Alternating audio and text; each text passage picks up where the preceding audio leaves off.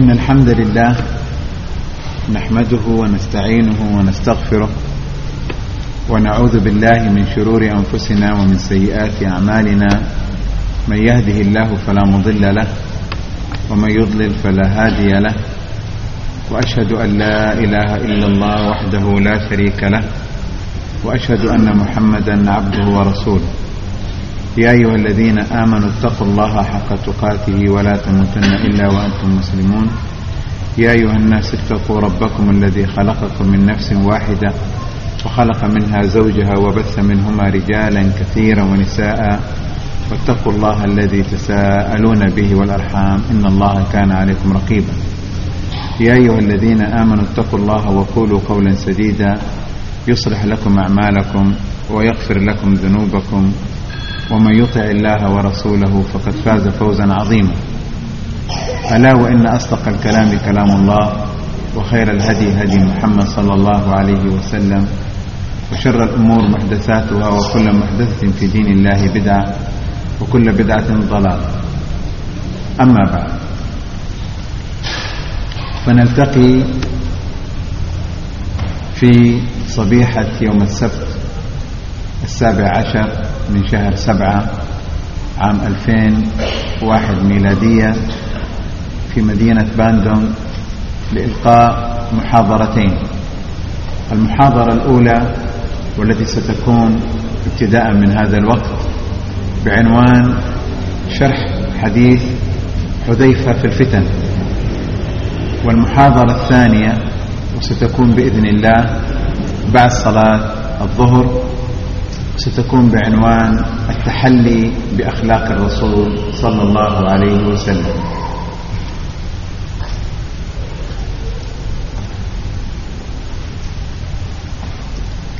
Bismillahirrahmanirrahim Sesungguhnya pujian hanya milik Allah Kita memujinya Kita meminta pertolongan padanya Kita pula meminta ampunan darinya Kita berlindung diri kepada Allah Dari kejahatan diri kita Dan dari kejelekan amal perbuatan kita.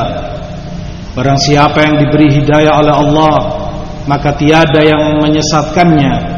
Namun barang siapa yang ia sesatkan Tiada akan ada yang memberinya hidayah. Aku bersaksi Bahwa tiada sesembahan yang hak melainkan Allah. Dan aku bersaksi bahwa Muhammad sallallahu alaihi wasallam adalah hamba dan utusannya Wahai orang-orang yang beriman Bertakwalah kalian kepada Allah Dengan ketakwaan yang sesungguh-sungguhnya dan jangan sekali-kali kalian mati kecuali dalam keadaan Islam. Wahai orang, or, wahai wahai umat manusia, bertakwalah kalian kepada Rabb kalian yang menciptakan kalian dari jiwa yang satu dan ia ciptakan darinya pasangannya dan disebarkan dari keduanya banyak kaum lelaki dan wanita. Bertakwalah kalian kepada Allah yang dengannya kalian meminta kepada Allah demikian pula hubungan silaturahmi kalian sesungguhnya Allah selalu mengawasi kalian wahai orang-orang yang beriman bertakwalah kalian kepada Allah dan ucapkan oleh kalian perkataan yang benar niscaya Allah akan membenahi amalan kalian dan mengampuni dosa-dosa kalian. Barang siapa yang taat kepada Allah dan Rasulnya Sungguh dia telah menang dengan kemenangan yang besar. Sesungguhnya Sebenar-benar perkataan adalah perkataan Allah Dan sebaik-baik petunjuk adalah petunjuk Muhammad sallallahu alaihi wasallam Dan sejelek-jelek perkara adalah perkara yang diada-adakan Karena setiap perkara yang diada-adakan dalam agama Allah adalah bid'ah dan setiap kebedaan adalah sesat dan setiap kesesatan adalah di neraka. Amma ba'd. Di pagi ini Sabtu 17 Juli 2010 kita bertemu di masjid yang barokah ini di Kota Bandung untuk kita akan menyampaikan dua ceramah. Yang pertama temanya adalah syarah penjelasan tentang hadis Hudzaifah radhiyallahu taala anhu tentang fitnah dan yang kedua sesi kedua insyaallah nanti pada salat duhur bertemakan menghiasi diri dengan akhlak Rasul sallallahu alaihi wasallam. وقبل البدء أحيي الحضور على حضورهم لسماع هاتين المحاضرتين كما أحيي المسؤولين في الشؤون الدينية والجهات الأمنية على حضورهم وأسأل الله سبحانه وتعالى للجميع التوفيق والهدى والرشاد والسداد. سأقسم الكلام على الحديث في العناصر التالية. العنصر الأول إيراد لفظ الحديث والسياق. العنصر الثاني في بيان معانيه جملة جملة. والعنصر الثالث في بيان أهم مسائله والأمور التي يدل عليها والمستفادة منه.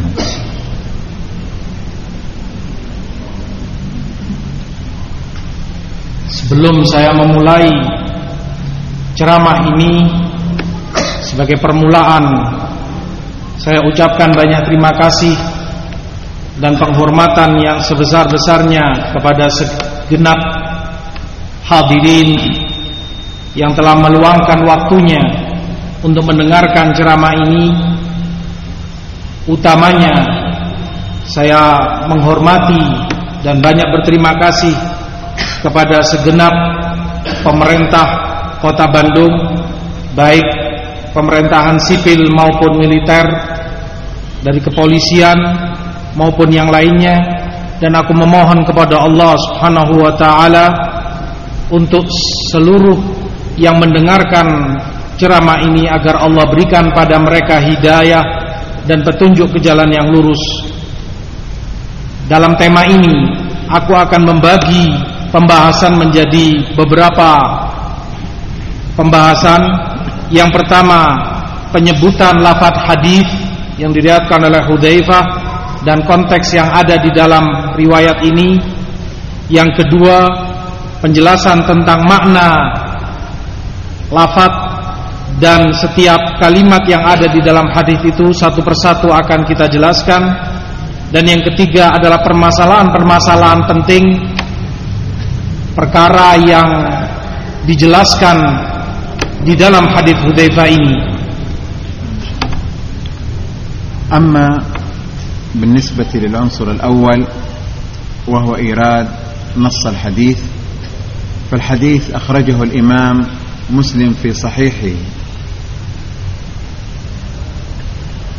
وفيه عن حذيفة ابن اليمان رضي الله عنه قال أتيت إلى رسول الله صلى الله عليه وسلم فقلت يا رسول الله. كنا في جاهلية وشر فأتى الله بهذا الخير. فهل بعد هذا الخير شر؟ فقال رسول الله صلى الله عليه وسلم نعم. فقال حذيفة فهل بعد هذا الشر خير؟ فقال رسول الله صلى الله عليه وسلم نعم على دخن. قال حذيفة وما دخنه يا رسول الله؟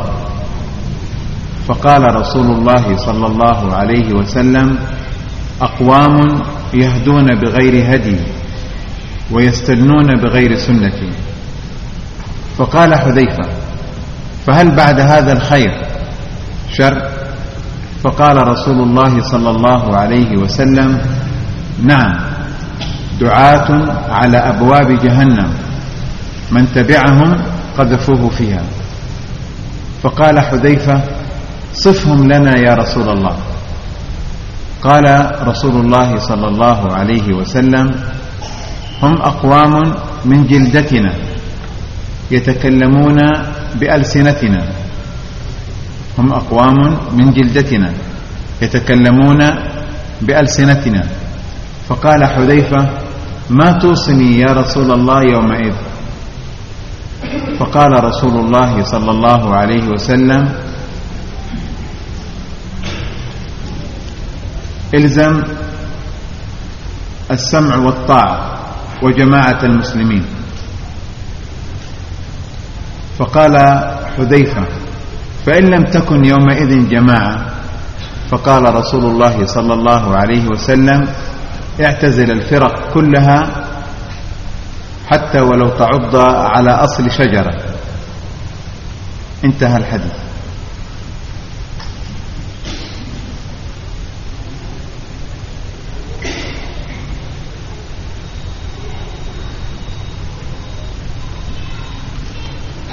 Adapun bagian yang pertama yaitu tentang lafaz hadis Hudzaifah radhiyallahu taala an. Hadis ini diriwayatkan oleh Imam Muslim dalam sahih beliau di mana Hudzaifah radhiyallahu taala an menyatakan ataitu Rasulullah sallallahu alaihi wasallam aku mendatangi Rasulullah sallallahu alaihi wasallam wa qultu ya Rasulullah kunna fi jahiliyatin wa syarr fa'atana Allah bihadzal khair. Wahai Rasulullah kami dahulunya ada di dalam jahiliyah dan dalam kejelekan. Lalu Allah datangkan kepada kami kebaikan ini.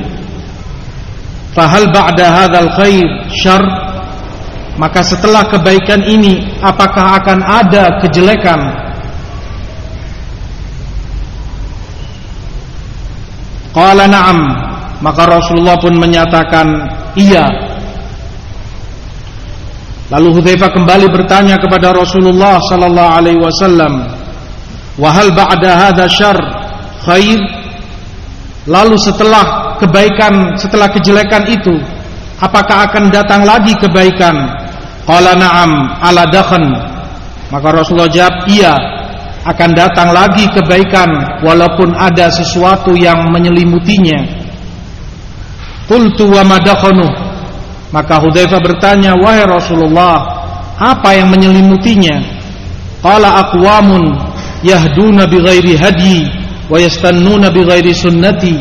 Maka jawab Rasulullah, mereka itu adalah orang-orang yang mengikuti petunjuk selain petunjukku dan melakukan ajaran selain ajaranku. Hudzaifah kembali bertanya kepada Rasulullah wahal ba'da hadzal khair syar?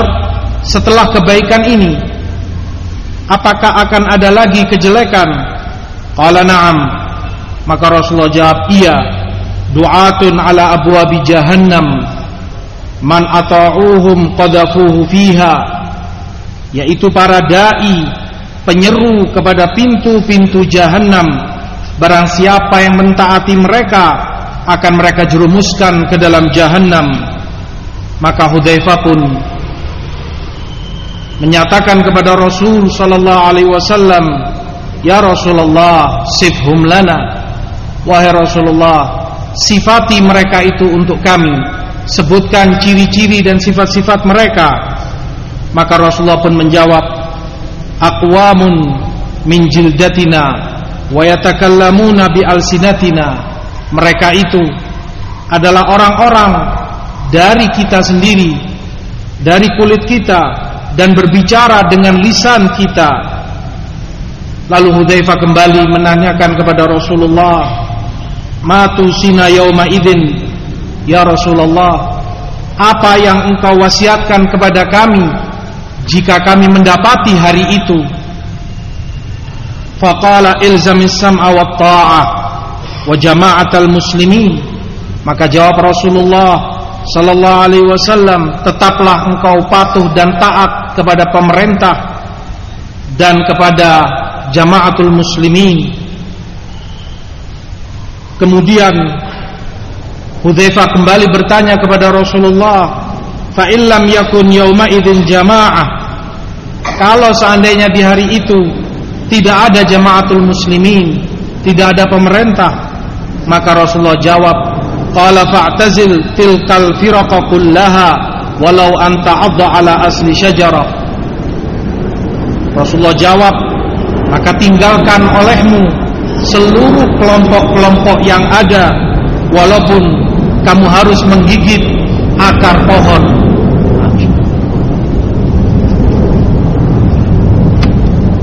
أما العنصر الثاني وهو شرح الحديث فأقول حذيفة بن اليماني صحابي من صحابة رسول الله صلى الله عليه وسلم.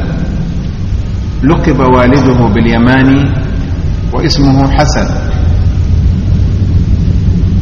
كان صاحب سر رسول الله صلى الله عليه وسلم. وكان من أكثر الصحابة اهتماما بالسؤال عن الشر. وكان يقول عن نفسه كان صحابة رسول الله صلى الله عليه وسلم يسألونه عن الخير وكنت أسأله عن الشر مخافة أن أقع فيه. قوله كنا في جاهلية وشر اسم الجاهلية يعني به ما كان حال الناس قبل بعثة الرسول صلى الله عليه وسلم. أما بعد عصر الرسول صلى الله عليه وسلم فلا يوجد عصر جاهلية إنما قد توجد صفات من صفات الجاهلية. كقوله صلى الله عليه وسلم أربع في أمتي من أمور الجاهلية النياحة والنجوم والسحر والاستقسام بالأزلام أو كما قال صلى الله عليه وسلم. وكما قال صلى الله عليه وسلم في أبي ذر إنك امرؤ فيك جاهلية. قال العلماء ولا يصح أن يقال بعد بعثة رسول الله صلى الله عليه وسلم أن هناك عصر بكامله عصر جاهلية. لأن الرسول صلى الله عليه وسلم أخبر أنه لا تزال طائفة من أمته على الحق ظاهرين حتى يأتي أمر الله. فدل ذلك أنه لا يحكم على عصر بأنه جاهلي لأن هناك طائفة على الحق ظاهرة في كل زمان كما أخبر الرسول صلى الله عليه وسلم. قوله فهل بعد هذا الخير شر؟ يعني هل بعد بعثتك يا رسول الله صلى الله عليه وسلم وما أتيت به من الإسلام والخير الذي عم الناس هل سيعود هناك أمور فيها شر تقع بعد بعثتك يا رسول الله؟ فأجاب الرسول صلى الله عليه وسلم بقوله نعم. قال العلماء وهذا الشر الذي يقع بعد بعثته صلى الله عليه وسلم هو ما حدث من حروب الردة التي وقف فيها أبو بكر الصديق رضي الله عنه في وجه هؤلاء المرتدين.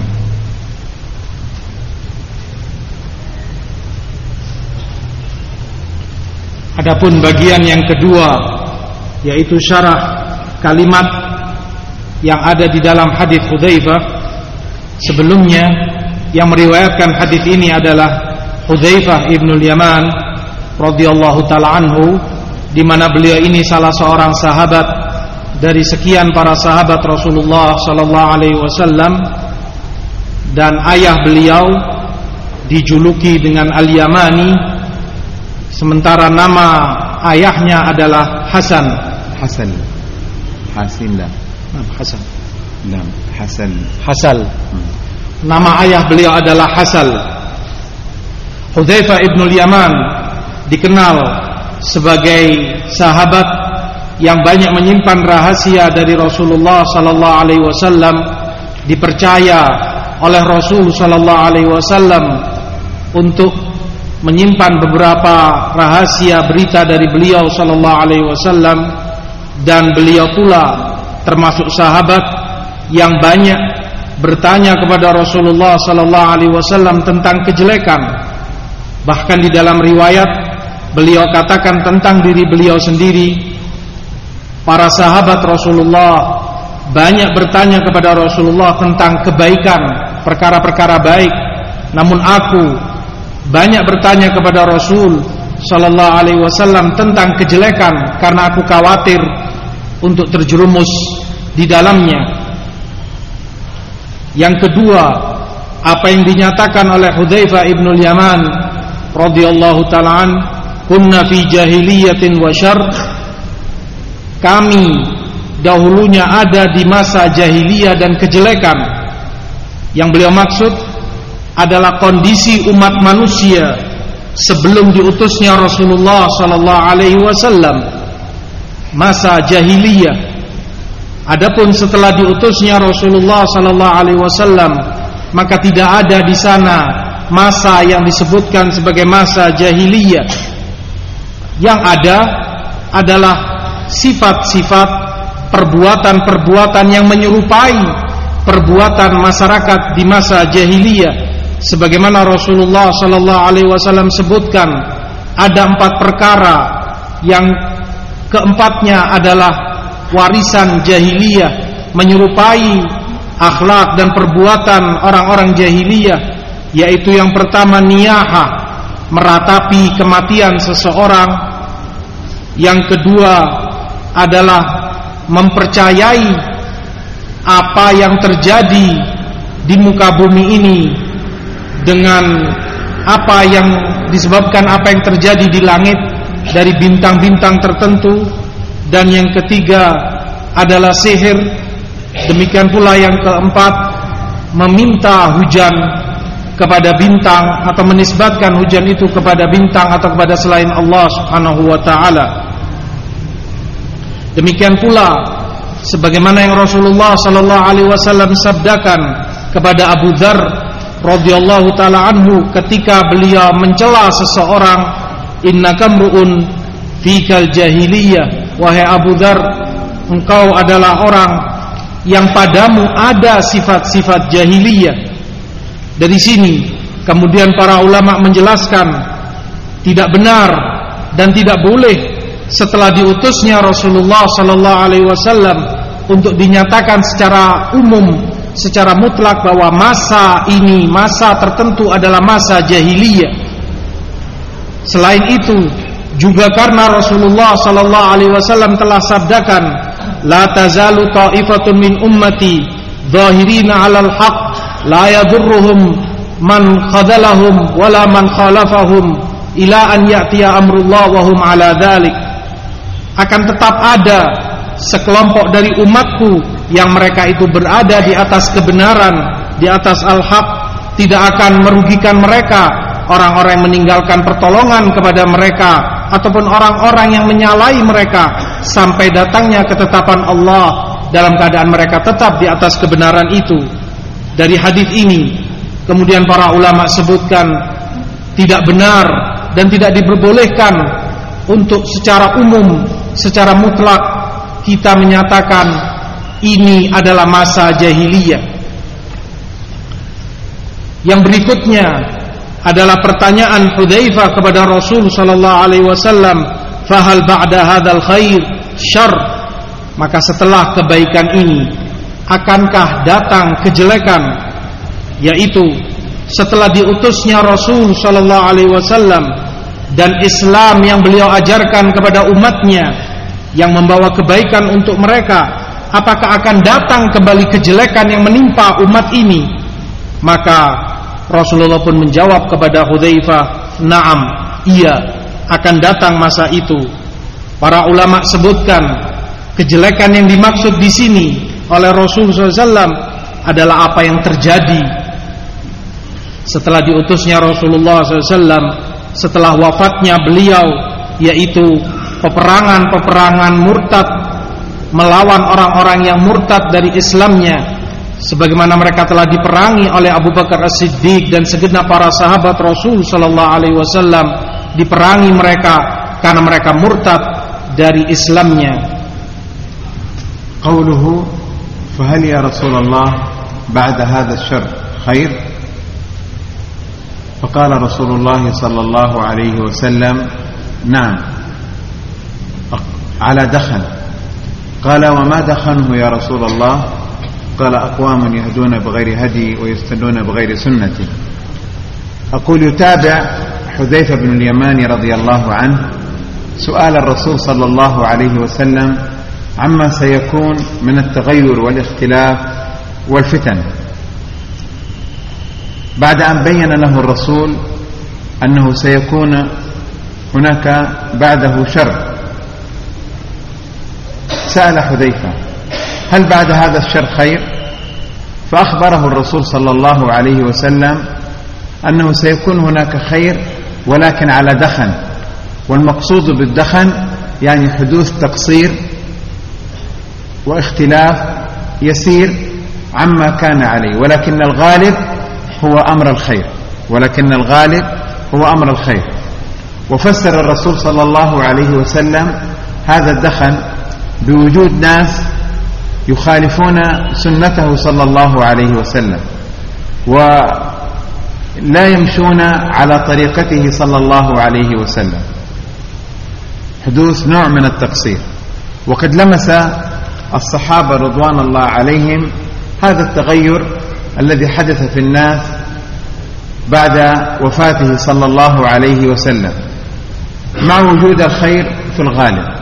من ذلك ما ورد عن أبي الدرداء رضي الله عنه أنه مرة جاء يدخل إلى المسجد فلما نظر إلى حال الناس في المسجد وصفوفهم بكى فقالوا ما يبكيك رحمك الله؟ قال لم يبق مما تركنا عليه رسول الله صلى الله عليه وسلم من الأمور الظاهرة يعني إلا الصلاة. وهذه هي الناس لا يحسنون الوقوف في الصف كما كان في زمن رسول الله صلى الله عليه وسلم.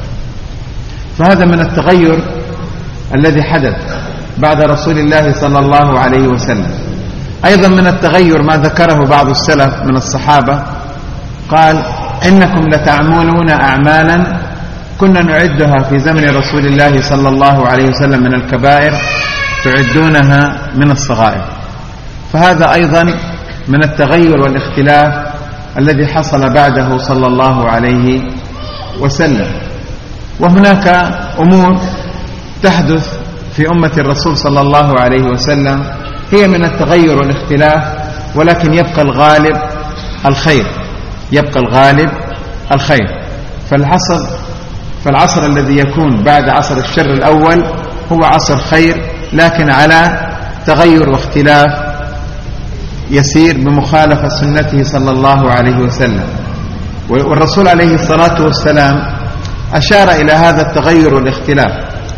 فقال عليه الصلاة والسلام كما في حديث أبي نجيح العرباض بن سارية ومن يعش منكم فسيرى اختلافا كثيرا فعليكم بسنتي وسنة الخلفاء الراشدين المهديين من بعدي أيضا من هذا الاختلاف ما حصل بعد زمن رسول الله صلى الله عليه وسلم من البدع التي نشأت في آخر عهد الصحابة كبدعة التشيع وبدعة الإرجاء وبدعة الخوارج وسائر أنواع البدع منها أيضا بدعة التجهم. هذه البدع الأربعة التي ذكر ابن المبارك أنها أصول الفرق التي حصلت في الإسلام.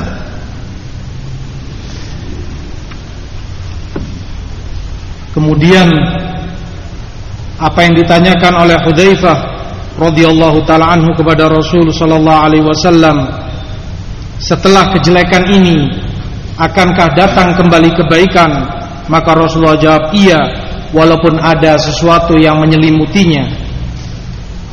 Dan beliau tanyakan kepada Rasulullah apa yang menyelimutinya? Rasulullah pun menjawab aqwamun yahduna bighairi hadi wa yastannuna bighairi sunnati. Kaum orang-orang yang mereka itu melakukan ajaran selain ajaranku menjalankan petunjuk selain petunjukku. Hudzaifah radhiyallahu taala anhu dalam hadis ini demikian. Terus bertanya kepada Rasulullah sallallahu alaihi wasallam dari apa yang telah beliau tanyakan sebelumnya tentang fitnah yang terjadi perubahan yang terjadi pada umat ini setelah Rasulullah kabarkan pada potongan yang sebelumnya bahwa akan ada terjadi kejelekan setelah kebaikan. Dan yang dimaksud di dalam hadis ini sesuatu yang menyelimutinya para ulama jelaskan adalah adanya kekurangan adanya perselisian walaupun kecil ringan namun terjadi kekurangan dari yang sempurna dari sesuatu yang mereka dapati di masa Rasulullah sallallahu alaihi wasallam menunjukkan kepada kita di masa itu yang dominan tetaplah adalah kebaikan. Para sahabat Rasulullah sallallahu alaihi wasallam telah mendapati dan mereka lihat adanya perubahan-perubahan ini. Mulai munculnya kekurangan demi kekurangan di masa itu setelah wafatnya Rasulullah sallallahu alaihi wasallam. Walaupun tetaplah yang mayoritas yang dominan di masa itu adalah kebaikan di umat ini.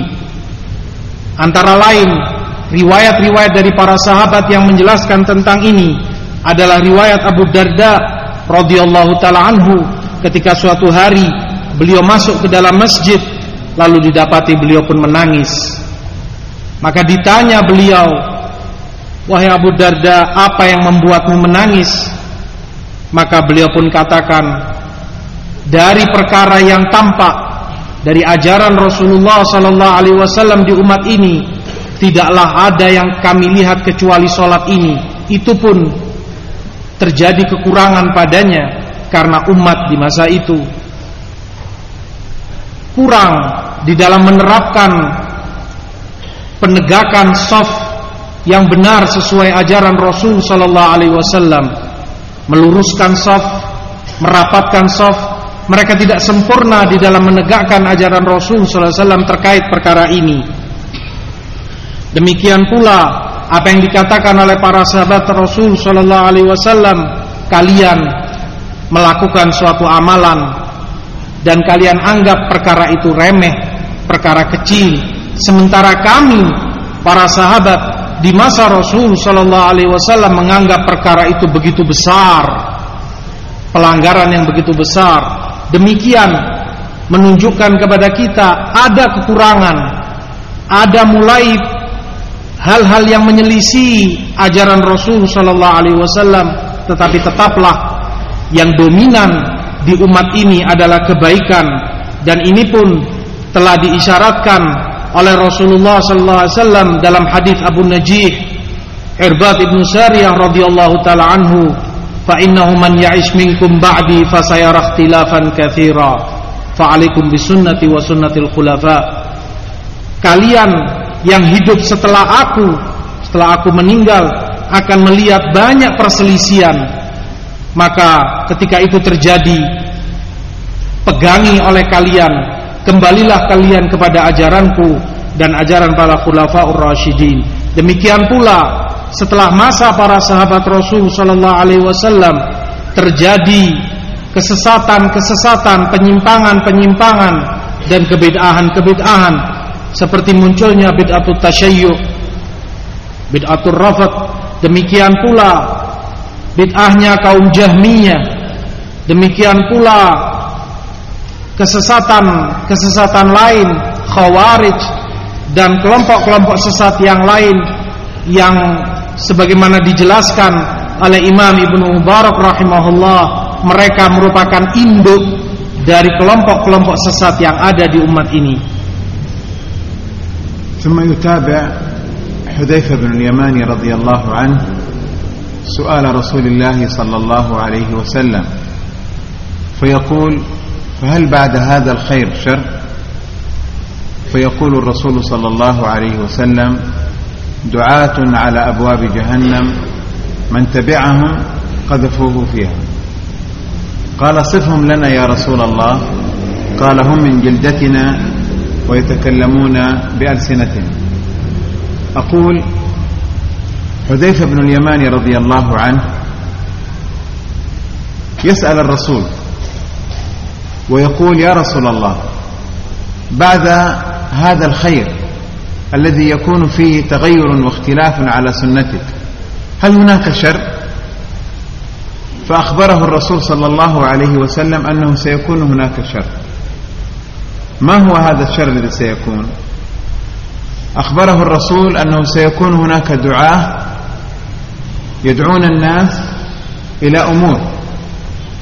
إن تابع الناس هؤلاء الدعاء أدخلوهم النار. وجاءت عبارة الرسول بليغة. قال دعاة على أبواب جهنم. من تبعهم أدخلوه فيها. من تبعهم أدخلوه فيها. فسأل حذيفة الرسول صلى الله عليه وسلم وقال يا رسول الله ما صفة هؤلاء الدعاء؟ ما صفة هؤلاء الدعاء؟ فقال رسول الله صلى الله عليه وسلم هم من جلدتنا يتكلمون بألسنتنا. قال العلماء قوله من جلدتنا يحتمل أمرين يحتمل أن أنهم من أهل ملتنا فإنه كثيرا ما يعبر بالجلدة عن الملة والدين فكأنه قال هم من أهل ملتنا مسلمين ويتكلمون بألسنتنا العربية والاحتمال الثاني في معنى قوله صلى الله عليه وسلم هم من جلدتنا أي أنهم جلدتهم سمراء فهم عرب أو من البلاد العربية أو أنهم من أهل الجلدة السمراء ليس من أهل الجلدة الحمراء وليس من أهل الجلدة البيضاء إنما هم من جلدتنا.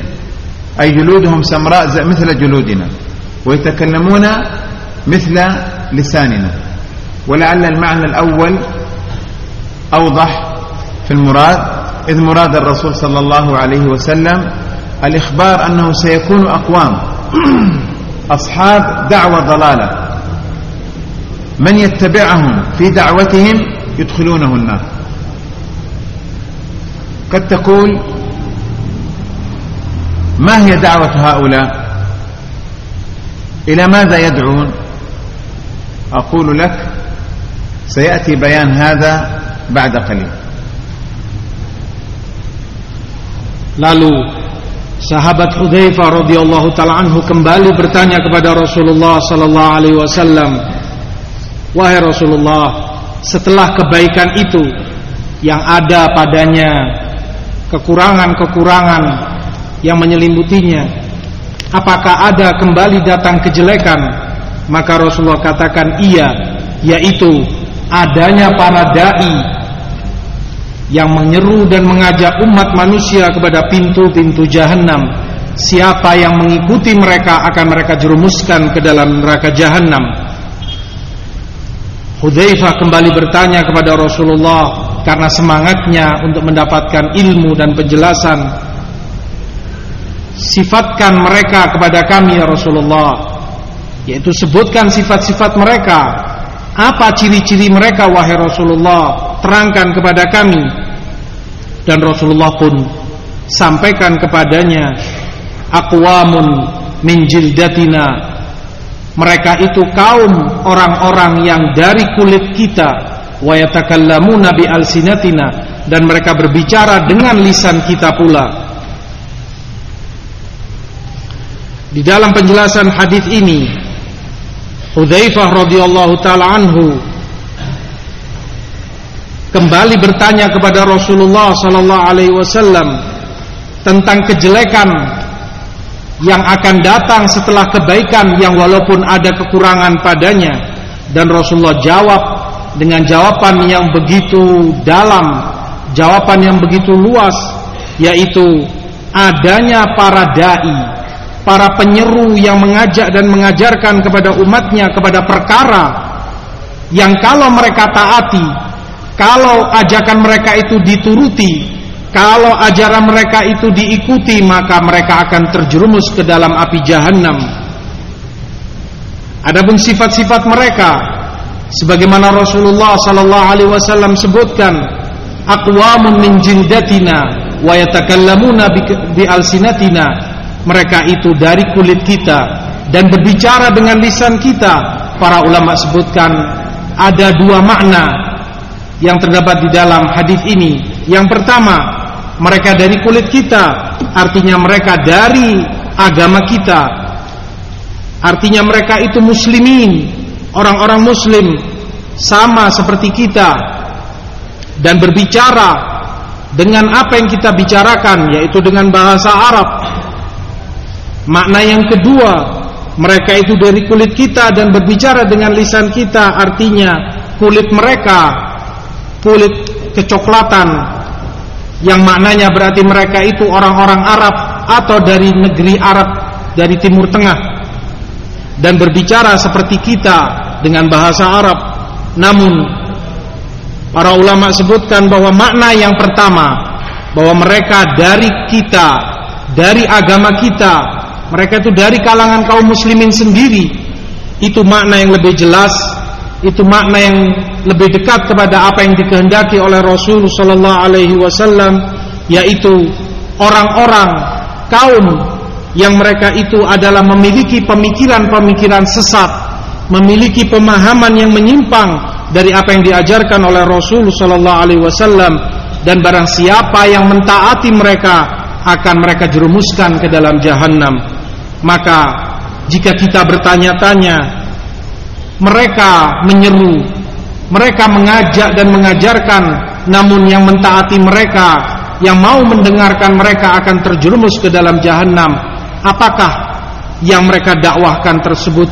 Apakah yang mereka ajarkan kepada umatnya ini yang akan kita jelaskan berikutnya.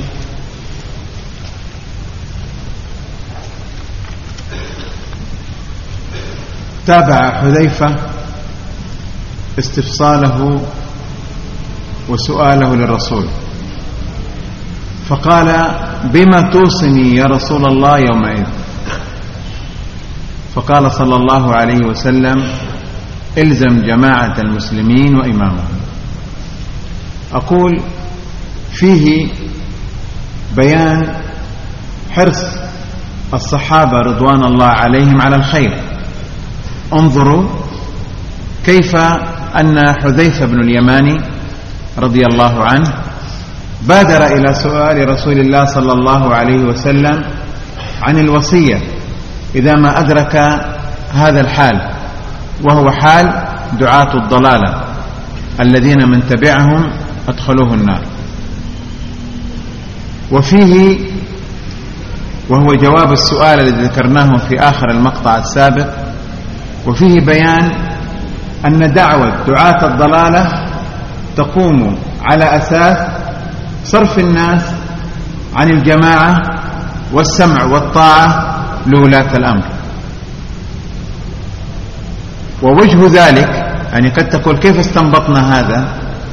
فأقول وجه ذلك أن الدواء والعلاج والوصية التي أرشد إليها رسول الله صلى الله عليه وسلم تدل على هذا. فإن رسول الله صلى الله عليه وسلم لما قال لحذيفة إلزم جماعة المسلمين وإمامهم دل أن دعوة دعاة الضلالة تقوم على أساس عكس هذا وهو إخراج المسلم عن لزوم الجماعة والسمع والطاعة لولاة الأمر. عن لزوم الجماعة والسمع والطاعة لولاة الأمر. كما أنك إذا علمت أن رجلا يشتكي من مرض ولم يذكر لك ما هو هذا المرض ولكنه قال لك الطبيب يعطيني علاج مسكن للصداع بارستيمول. فإنك تعلم أنه يشتكي من ألم في رأسه. وإذا جاء آخر وقال الطبيب أعطاني علاج ورأيت العلاج عبارة عن حبوب تعالج مغص البطن فإنك تعلم أنه يشتكي من بطنه. كذا هنا في الحديث كان علاج الرسول بأن أوصى بلزوم الجماعة والسمع والطاعة. فدل ذلك أن دعوة أهل الباطل تتركز في إخراج المسلم عن الجماعة وعن السمع والطاعة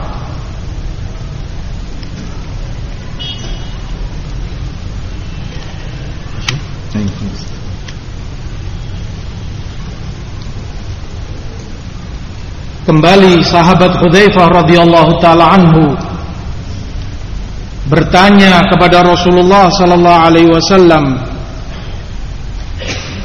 Bima tusini yauma idzin? Wahai Rasulullah kalau aku mendapati hari itu masa tersebut maka apa yang kau wasiatkan kepadaku? Jika aku dapati masa di mana didapati di sana banyak para dai yang menyeru dan mengajak umatnya kepada pintu-pintu jahanam yang mereka itu dari kita, dari kaum muslimin dan berbicara dengan lisan kita. Maka Rasulullah pun mewasiatkan kepada Hudzaifah, "Ilzam jama'atal muslimin wa imamahum."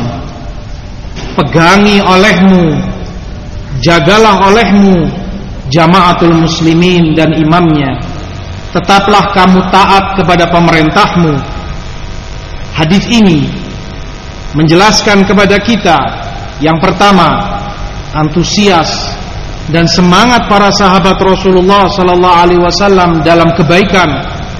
Lihatlah bagaimana sahabat Hudzaifah segera bertanya kepada Rasulullah apa yang kau wasiatkan jika aku mendapati masa itu? Betapa beliau ingin selamat dari kejelekan. Betapa beliau ingin selalu dalam kebaikan jika mendapati masa di mana di situ banyak para dai yang mengajak kepada kesesatan. Hadis pula menjelaskan kepada kita bahwa dakwah seruan ajaran para dai kepada kesesatan yang menyeru kepada kesesatan dakwah mereka ajaran mereka berdiri di suatu perkara berdiri di atas suatu pondasi yaitu menyelewengkan umatnya dari ketaatan dan patuh kepada pemerintahnya. Umatnya hendak dikeluarkan dari perkara ini. Umatnya hendak dijauhkan dari ketaatan dan kepatuhan kepada pemerintahnya. Adapun pendalilan kita dalam perkara ini. Karena Rasulullah sallallahu alaihi wasallam dalam hadis ini menjelaskan tentang obat kepada umatnya penawar yang akan menyembuhkan mereka melindungi dan menjaga mereka dari kesesatan. Wasiat yang beliau sampaikan kepada umatnya itu cukuplah jelas disebutkan di dalam hadis ini. Karena ketika beliau katakan kepada Hudzaifah ilzam jama'atal muslimin wa imamahum. Pegangi olehmu jagalah olehmu jama'atal muslimin dan imamnya. Pemerintah kalian maka berarti para dai para penyeru yang mengajak kepada kesesatan ajaran mereka berdiri di atas perkara yang bertentangan dengan apa yang Rasulullah sallallahu alaihi wasallam wasiatkan kepada umatnya Hal ini akan jelas jika seperti kita ketika mengetahui salah seorang teman kita sakit dari suatu penyakit tertentu lalu dia katakan dokter memberiku obat ini. Beliau sebutkan obat paracetamol. Berarti kita tahu bahwa fulan teman kita ini sedang menderita sakit kepala atau yang lain. Mungkin ketika dia katakan dokter memberiku resep obat ini dan kita tahu itu obat sakit perut maka kita tahu bahwa fulan teman kita itu sedang menderita sakit perut. Maka demikian pula dalam hadis ini.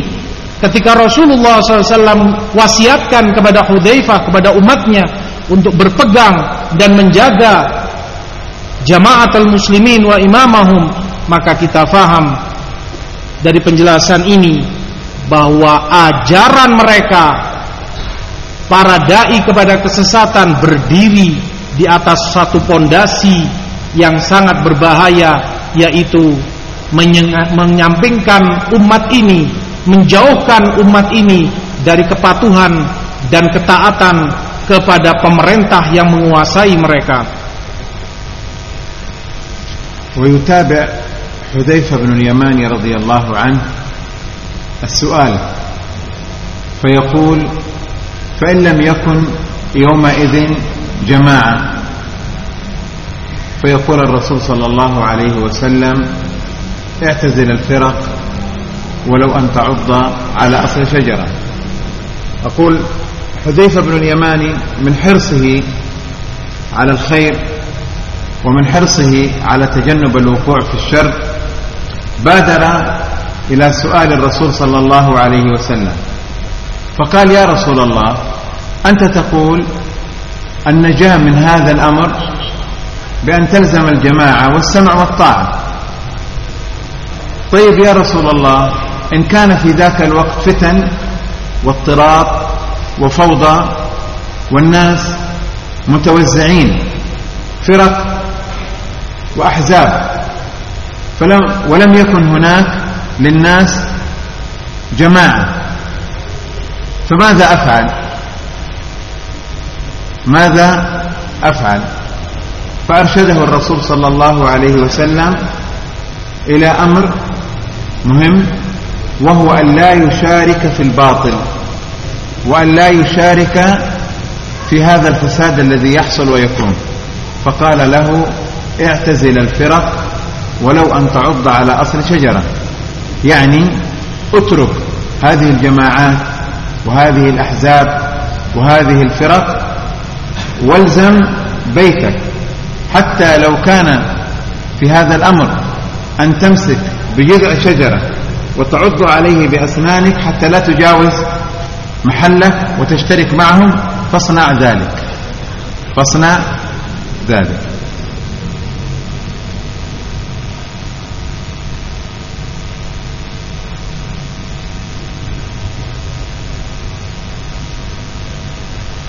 Kembali sahabat Hudzaifah radhiyallahu taalaan bertanya kepada Rasulullah sallallahu alaihi wasallam,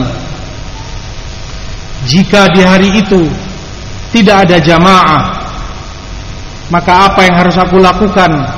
Maka Rasulullah pun menjawab kepada beliau, "I'tazil tilkal firaqa kullaha walau anta adda ala asli syajarah."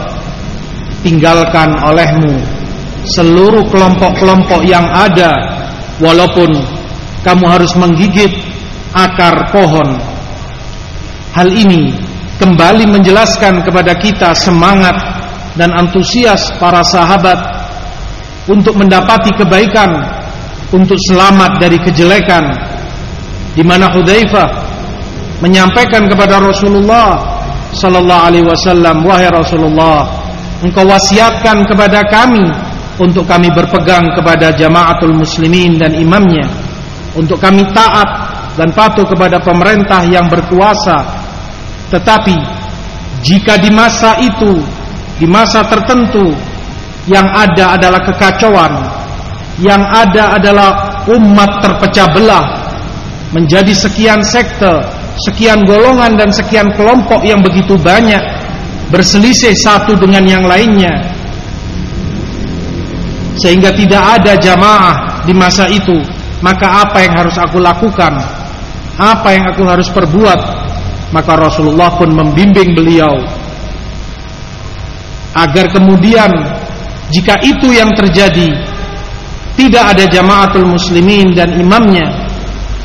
Yang ada adalah umat terpecah menjadi sekian kelompok dan sekian golongan yang tentunya berselisih satu dengan yang lain maka beliau anjurkan agar seorang muslim tidak turut serta dalam kebatilan mereka. Agar seorang muslim umat Rasul sallallahu alaihi wasallam tidak ikut-ikutan dalam kerusakan yang terjadi. Maka beliau sarankan dan beliau wasiatkan tinggalkan seluruh kelompok-kelompok yang ada tinggalkan dan jauhi seluruh sekte dan golongan yang ada. Walaupun kamu harus menggigit akar suatu pohon. Artinya beliau wasiatkan jika itu yang terjadi agar setiap muslim umat beliau lebih banyak di rumah. Dan kalaupun perkaranya mengharuskan menuntut untuk dia harus menggigit akar pohon agar tidak keluar dari rumahnya agar dia tetap di rumah agar selamat dari kejahatan fitnah dan kebatilan yang terjadi maka lakukanlah itu menggigit agar pohon agar engkau selamat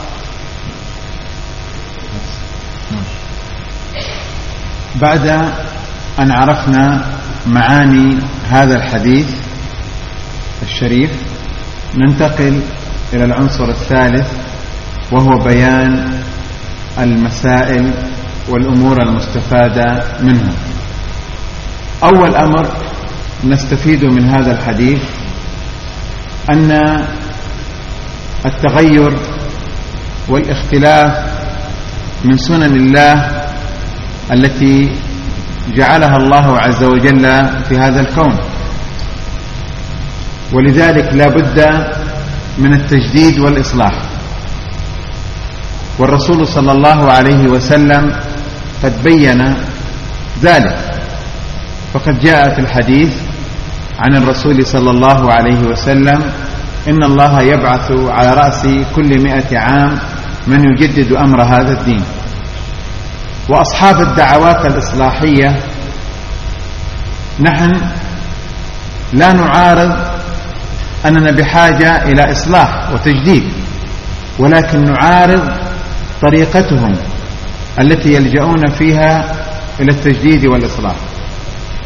فإن الطريق الحق للتجديد والإصلاح إنما يكون بطريقة النبي صلى الله عليه وسلم التي تقوم على أساس التوحيد وعبادة الله سبحانه وتعالى. وهذه دعوة الأنبياء فكل دعوة إصلاحية. ليس أصلها ولا مبدأها ولا أسها وقاعدتها. تحقيق التوحيد والعبادة لله فهي دعوة تخالف دعوة الأنبياء.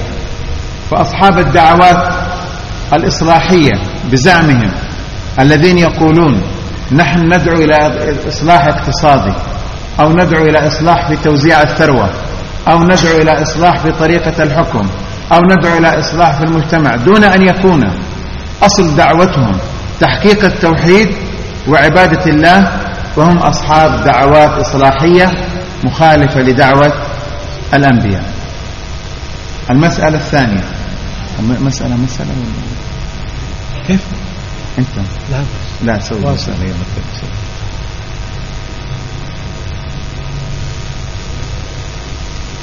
Perkara yang berikutnya adalah penjelasan tentang beberapa faidah masalah yang terkandung di dalam hadis Hudzaifah radhiyallahu taala anhu.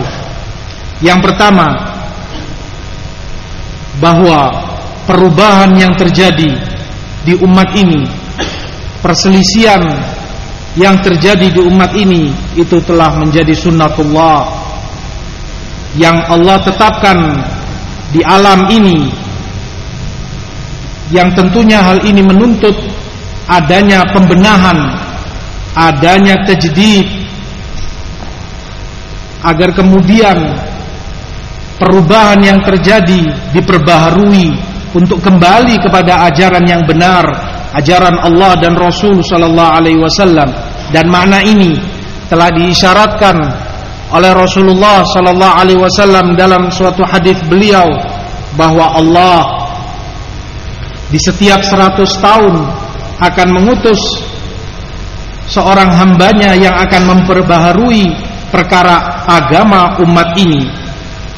Adapun mereka yang mengaku dan mengangkat seruan pembaharuan di umat ini, tentunya kita tidak menentang apa yang mereka serukan yaitu pembaharuan dan pembenahan tetapi yang menjadi permasalahan bahwa kita tidak setuju dengan cara yang mereka lakukan di dalam pembenahan dan pembaharuan ini karena pembaharuan.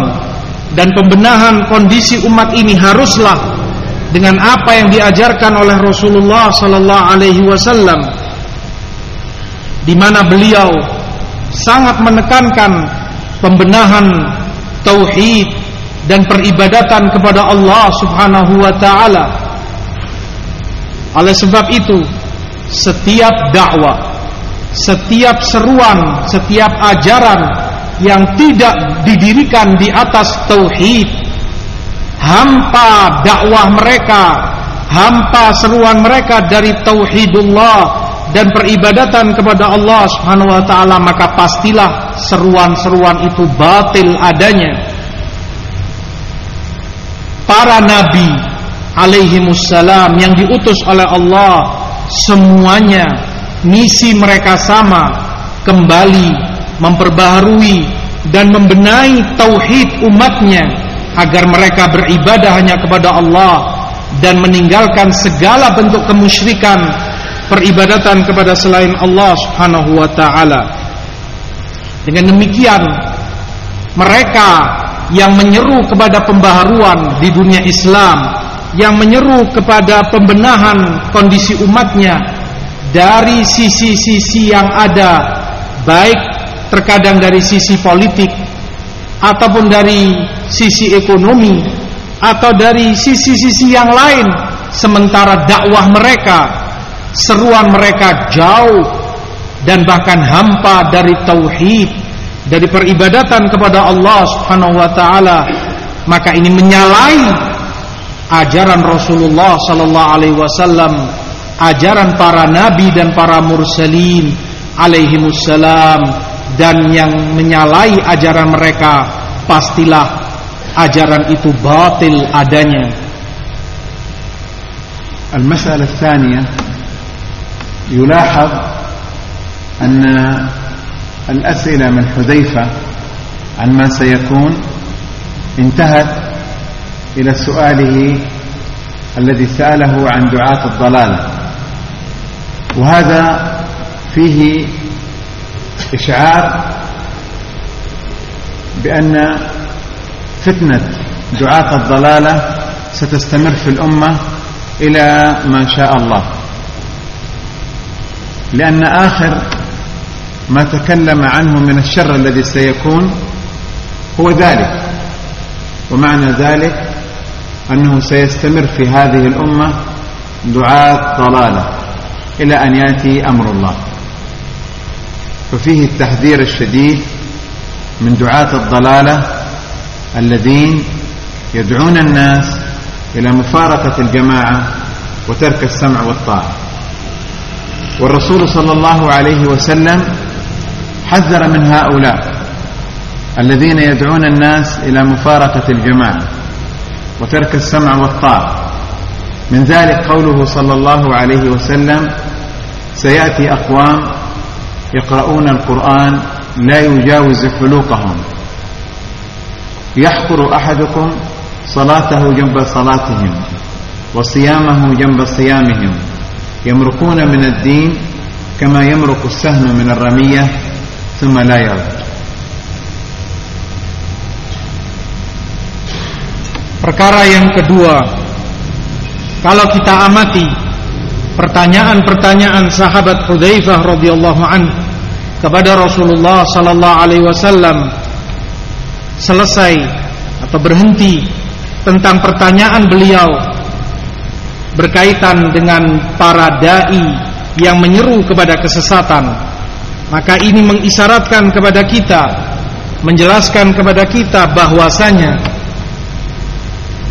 adanya para dai-dai kepada kesesatan yang menyeru kepada kesesatan dan kepada kebatilan itu akan tetap ada di umat ini terus semenjak zaman itu hingga waktu yang dikehendaki oleh Allah Subhanahu wa taala. Hal ini kita fahami karena ini adalah pertanyaan terakhir kali yang ditanyakan oleh Hudzaifah kepada Rasulullah sallallahu alaihi wasallam.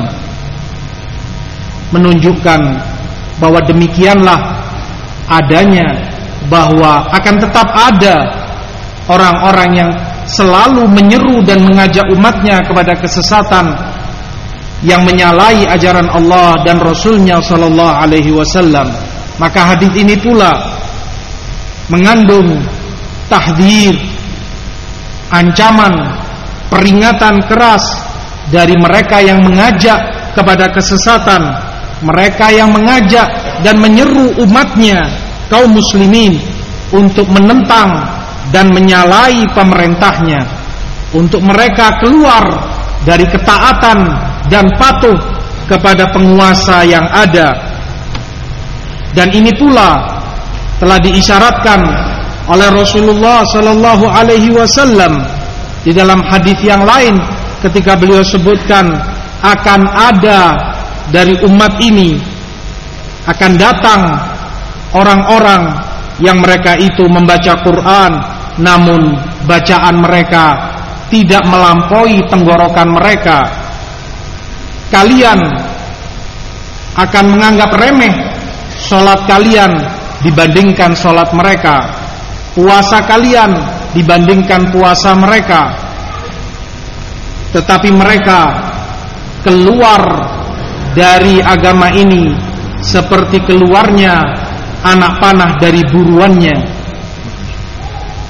الفائدة الثالثة هذا الحديث فيه بيان أن من أكبر مداخل دعاة الباطل بدعوة الناس إلى الضلالة مدارها على الدعوة إلى مفارقة الجماعة وترك السمع والطاعة لولاة الأمور. ولذلك ينبغي أن يكون المسلم على حذر وأن يطبق هذا الميزان. فيعلم أن كل دعوة وكل كلمة يسمعها. فيها ما يخرجه عن الجماعة أو ما يجعله يترك السمع والطاعة لولي الأمر أن يعلم فورا أن هذه دعوة ضلالة وأنها سبيل لدخول النار إن لم يحترس وينتبه. والرسول عليه الصلاة والسلام جعل هذا الأمر ضابط وعلامة يعرفه كل إنسان. حتى ولو لم يكن من طلبة العلم. فمجرد ما تسمع الإنسان يتكلم في خطبته في مقاله في درسه في فتواه يأتي بكلام يجعلك تترك الجماعة أو تترك السمع والطاعة لولاة الأمر فورا تعلم أن هذه دعوة ضلال وأن هذا الرجل بدعواه إلى هذا الأمر هو داعية ضلالة. الفائدة التالية فيه أن لا تغتر بحال الناس. أن لا تغتر بحال الناس. فهؤلاء من جلدتنا يتكلمون بألسنتنا. ومع ذلك ها هم دعاة على أبواب جهنم. كما جاء في الحديث الذي ذكرت لكم قبل قليل قال يقرؤون القرآن ويصلوا صلاة في ظاهرها خير من صلاتنا. ويصومون ويصومون صياما في ظاهره خير من صيامنا لكنهم يمرقون من الدين كما يمرق السهم من الرمية. فهم على جلدتنا فهم بني جلدتنا يتكلمون بألسنتنا. هذه صفاتهم وهذه أحوالهم. فلا تختر إذا ما رأيت حال الرجل بلحيته وبقصر ثوبه وبصلاته وبصيامه حتى تنظر إلى مقالته ودعوته. فإن كانت دعوته تدعو الناس إلى ترك الجماعة وإلى ترك السمع والطاعة فهو داعي الضلال وإن صلى وإن صام وإن قرأ القرآن وإن قال أشهد أن لا إله إلا الله وأن محمد رسول الله.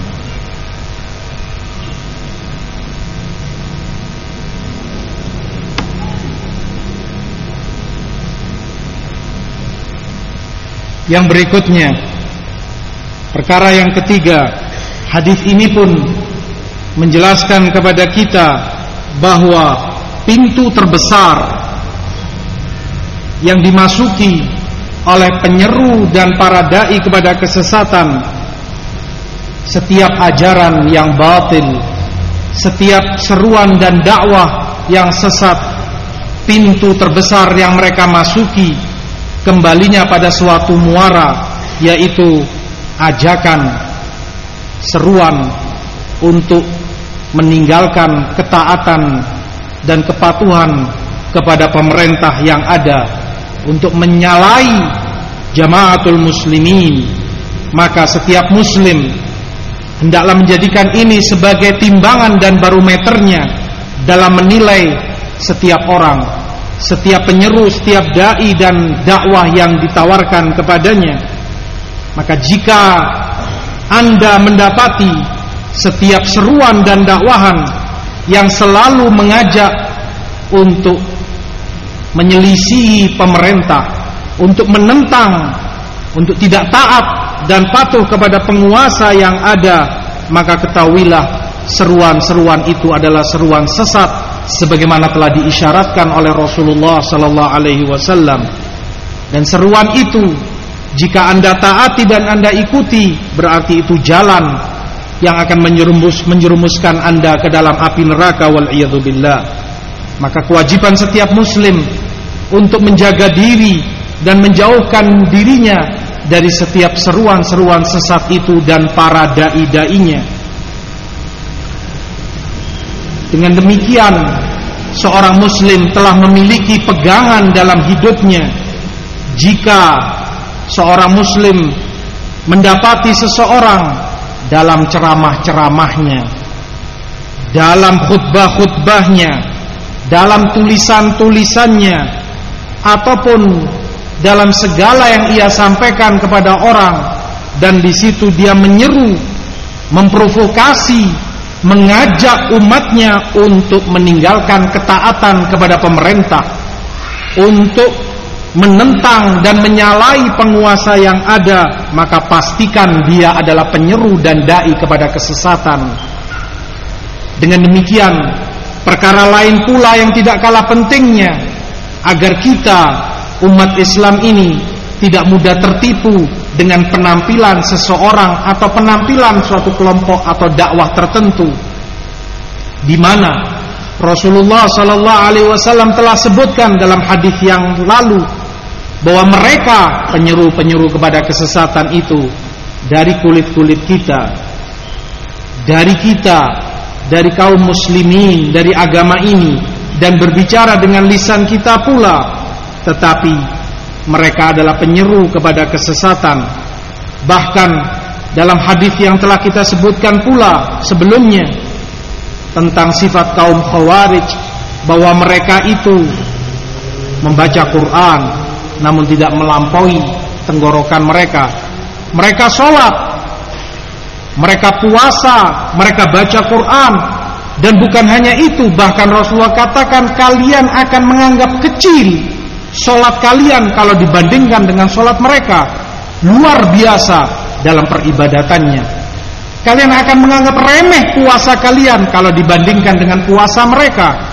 Demikian pula bacaan kalian kalau kalian bandingkan dengan bacaan mereka tidak ada apa-apanya. Menunjukkan mereka ahli ibadah luar biasa dalam peribadatannya. Namun itu semua bukan ukuran. Jangan tertipu hanya karena penampilan seseorang, hanya karena pakaiannya atau karena atributnya, karena mungkin dia berjenggot, karena pakaiannya mungkin beratribut bak seorang alim. Jangan tertipu hanya dengan penampilan luarnya, namun lihatlah apa yang dia ajarkan. Perhatikan apa yang dia sampaikan kepada umatnya. Jika yang dia sampaikan yang dia ajarkan adalah seruan untuk selalu memprovokasi umatnya, untuk selalu mengajak mereka benci, musuh kepada pemerintahnya, untuk tidak taat dan patuh kepada pemerintahnya, maka merekalah orang-orang yang menyeru kepada kesesatan dan sekali lagi jangan tertipu dengan mereka walaupun mereka sholat walaupun mereka puasa, walaupun mereka bersyahadat mengucapkan asyhadu alla ilaha illallah wa asyhadu anna muhammadar rasulullah. الفائدة التالية في هذا الحديث تأكيد أمر لزوم الجماعة والسمع والطاعة وقد جاءت أحاديث كثيرة في هذا المعنى عن رسول الله صلى الله عليه وسلم. من ذلك ما أخرجه مسلم عن أبي هريرة رضي الله عنه أن رسول الله صلى الله عليه وسلم قال من فارق الجماعة قيد شبر وترك السمع والطاعة فمات مات ميتة جاهلية. ومن ذلك حديث الرسول صلى الله عليه وسلم قال من مات وليس في عنقه بيعة مات ميتة جاهلية. ومن ذلك حديث عبادة بن الصامت عند البخاري ومسلم قال بايعنا رسول الله صلى الله عليه وسلم على السمع والطاعة في عسرنا ويسرنا ومنشطنا ومكرهنا وعلى أن لا ننازع الأمر أهله. على أثرة تكون علينا. ما لم تروا كفرا بواحا عندكم فيه من الله برهان. ومن ذلك حديث الرسول صلى الله عليه وسلم حديث أبي نجيح العرباض بن سارية الذي فيه قال وعظنا رسول الله صلى الله عليه وسلم موعظة بليغة ذرفت منها العيون ووجلت منها القلوب فقلنا يا رسول الله كأنها موعظة مودع فأوصنا قال أوصيكم بتقوى الله والسمع والطاعة وإن تأمر عليكم عبد حبشي. ومن ذلك حديث الرسول صلى الله عليه وسلم أنه عليه الصلاة والسلام قال سيكون عليكم أمراء فتعرفون وتنكرون. قالوا فماذا نفعل يا رسول الله؟ قالوا فماذا نفعل يا رسول الله؟ أفنقاتلهم؟ قال لا ما أقاموا الصلاة. لا ما أقاموا الصلاة. فهذه أحاديث كثيرة عن الرسول صلى الله عليه وسلم. تدعو المسلم إلى لزوم الجماعة وإلى لزوم السمع والطاعة لولاة الأمر.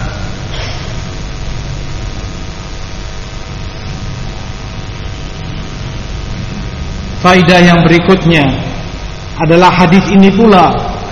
Kembali menekankan dan menegaskan kepada kita pentingnya perintah untuk selalu taat kepada pemerintah yang ada. Hal ini telah disebutkan dalam banyak hadis dari Rasulullah sallallahu alaihi wasallam antara lain yang diriwayatkan oleh Imam Muslim dari hadis Abu Hurairah radhiyallahu taala anhu Barang siapa yang meninggalkan jamaah keluar dari pemerintahnya walaupun hanya sejengkal lalu dia mati maka matinya adalah mati jahiliyah. Demikian pula di hadis lain yang Rasulullah sallallahu alaihi wasallam sebutkan barang siapa yang mati sementara di lehernya tidak ada baiat maka dia mati mati jahiliyah. Juga di dalam hadis Ubadah bin Samit di Bukhari Muslim Ubadah radhiyallahu taala anhu menyatakan kami baiat kepada Rasulullah kami para sahabat baiat kepada Rasulullah sallallahu alaihi wasallam untuk selalu patuh dan taat kepada yang berkuasa atas kami kepada yang memerintah kami dalam keadaan kami senang ataupun kami dalam keadaan terpaksa dalam keadaan susah maupun dalam keadaan senang. Bahkan Beliau katakan wa ala atharatin alaina walaupun dalam keadaan pemerintah itu lebih mementingkan kepentingan pribadinya. Pemerintah itu tidak peduli dengan nasib rakyatnya. Pemerintah itu mengumpulkan harta hanya untuk mereka yang biasa kita kenal dengan KKN atau yang semisalnya Walaupun itu yang mereka lakukan Kata Ubadah kami tetap Berbaikat untuk patuh dan taat kepada mereka Kecuali Rasulullah katakan Jika kalian Mendapati Kekufuran Yang jelas Yang nyata Dan kalian punya buktinya Di hadapan Allah Subhanahu wa ta'ala.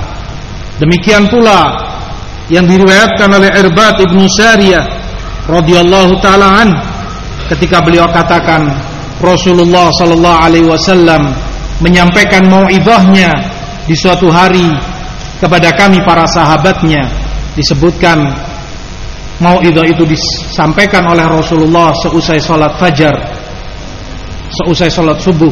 Mauidah yang begitu dalam dan menyentuh hingga kami menangis mendengarnya hingga kami takut hati kami mendengarnya maka kami pun menyatakan wahai Rasulullah sepertinya mau idoh ini mau idoh orang yang hendak berpisah dari kami. Maka berikan kami wasiat. Maka Rasulullah pun menyampaikan kepada mereka usikum bitaqwallah wassam'i wat ta'ah wa in ta'ammara alaikum abdun habasyi aku wasiatkan kepada kalian untuk kalian selalu bertakwa kepada Allah Subhanahu wa taala. Aku wasiatkan kepada kalian untuk kalian selalu taat, selalu patuh kepada yang memimpin kalian, kepada yang memerintah kalian walaupun yang memerintah kalian itu seorang budak dari Habasyah, dari negeri Ethiopia. Kalaupun itu budak cacat status sosialnya, tetapi dia yang memerintah kalian, dia yang memimpin kalian taati dan patuhi oleh kalian. Demikian pula Rasulullah Shallallahu Alaihi Wasallam sebutkan akan ada pemerintah kalian yang memimpin kalian. Mereka itu ada kebaikan yang mereka lakukan, tetapi juga ada perkara-perkara mungkar yang mereka jalani. Ada kedolimannya, ada kemungkaran yang mereka lakukan, maka para sahabat pun bertanya kepada Rasulullah, melihat itu ada kemungkaran yang mereka lakukan, ada kemungkaran dan kedoliman yang dijalani oleh penguasa. Apakah kami perangi mereka wahai Rasulullah? Lihat jawaban Rasulullah SAW. Beliau katakan, jangan selama pemerintah kalian itu masih menegakkan sholat Demikianlah masih banyak hadis yang lain yang semakna dengan ini yang mengajak kita menyeru kepada kita untuk setiap muslim dan setiap umat ini taat selalu kepada pemerintahnya untuk patuh dan taat kepada yang memimpin mereka sebagaimana telah diajarkan oleh Rasulullah sallallahu alaihi wasallam.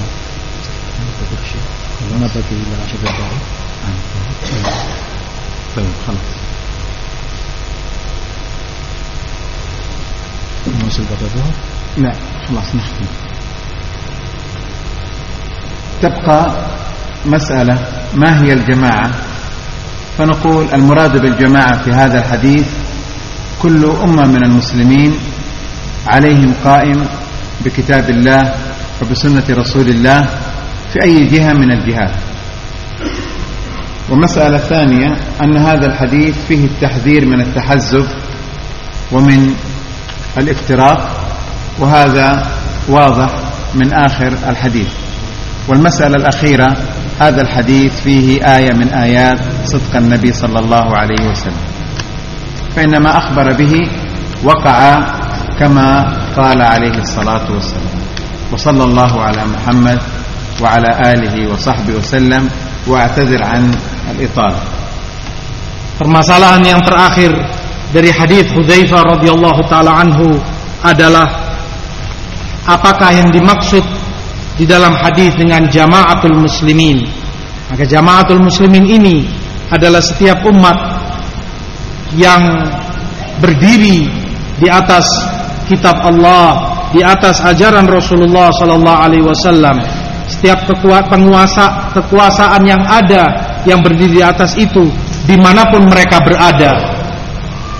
Hadis ini pun mengingatkan setiap muslim dari tercelanya dan bahayanya berkelompok-kelompok dalam beragama bercerai-berai dan berpecah belah dalam agama Allah subhanahu wa ta'ala menjadi sekian sekte dan sekian golongan yang masing-masing memiliki metode, memiliki konsep yang menyalahi ajaran Allah dan ajaran Rasul sallallahu alaihi wasallam. Demikian pula hadis ini salah satu dari sekian dalil yang menunjukkan kebenaran kenabian Rasulullah sallallahu alaihi wasallam karena apa yang beliau sebutkan dalam hadis ini terjadi sebagaimana beliau sabdakan sallallahu alaihi wasallam dan ini menunjukkan bahwa beliau alaihi salatu wasallam adalah benar seorang nabi yang diutus oleh Allah Subhanahu wa taala. Karena perkara semacam ini tidaklah mungkin diucapkan oleh manusia biasa. Namun orang yang dimuliakan dengan mendapatkan wahyu dari Allah Subhanahu wa taala. Ini sesi yang pertama. Insyaallah akan kita lanjutkan pada duhur. Wasallallahu ala nabiyina Muhammad wa ala alihi wasallam Assalamualaikum.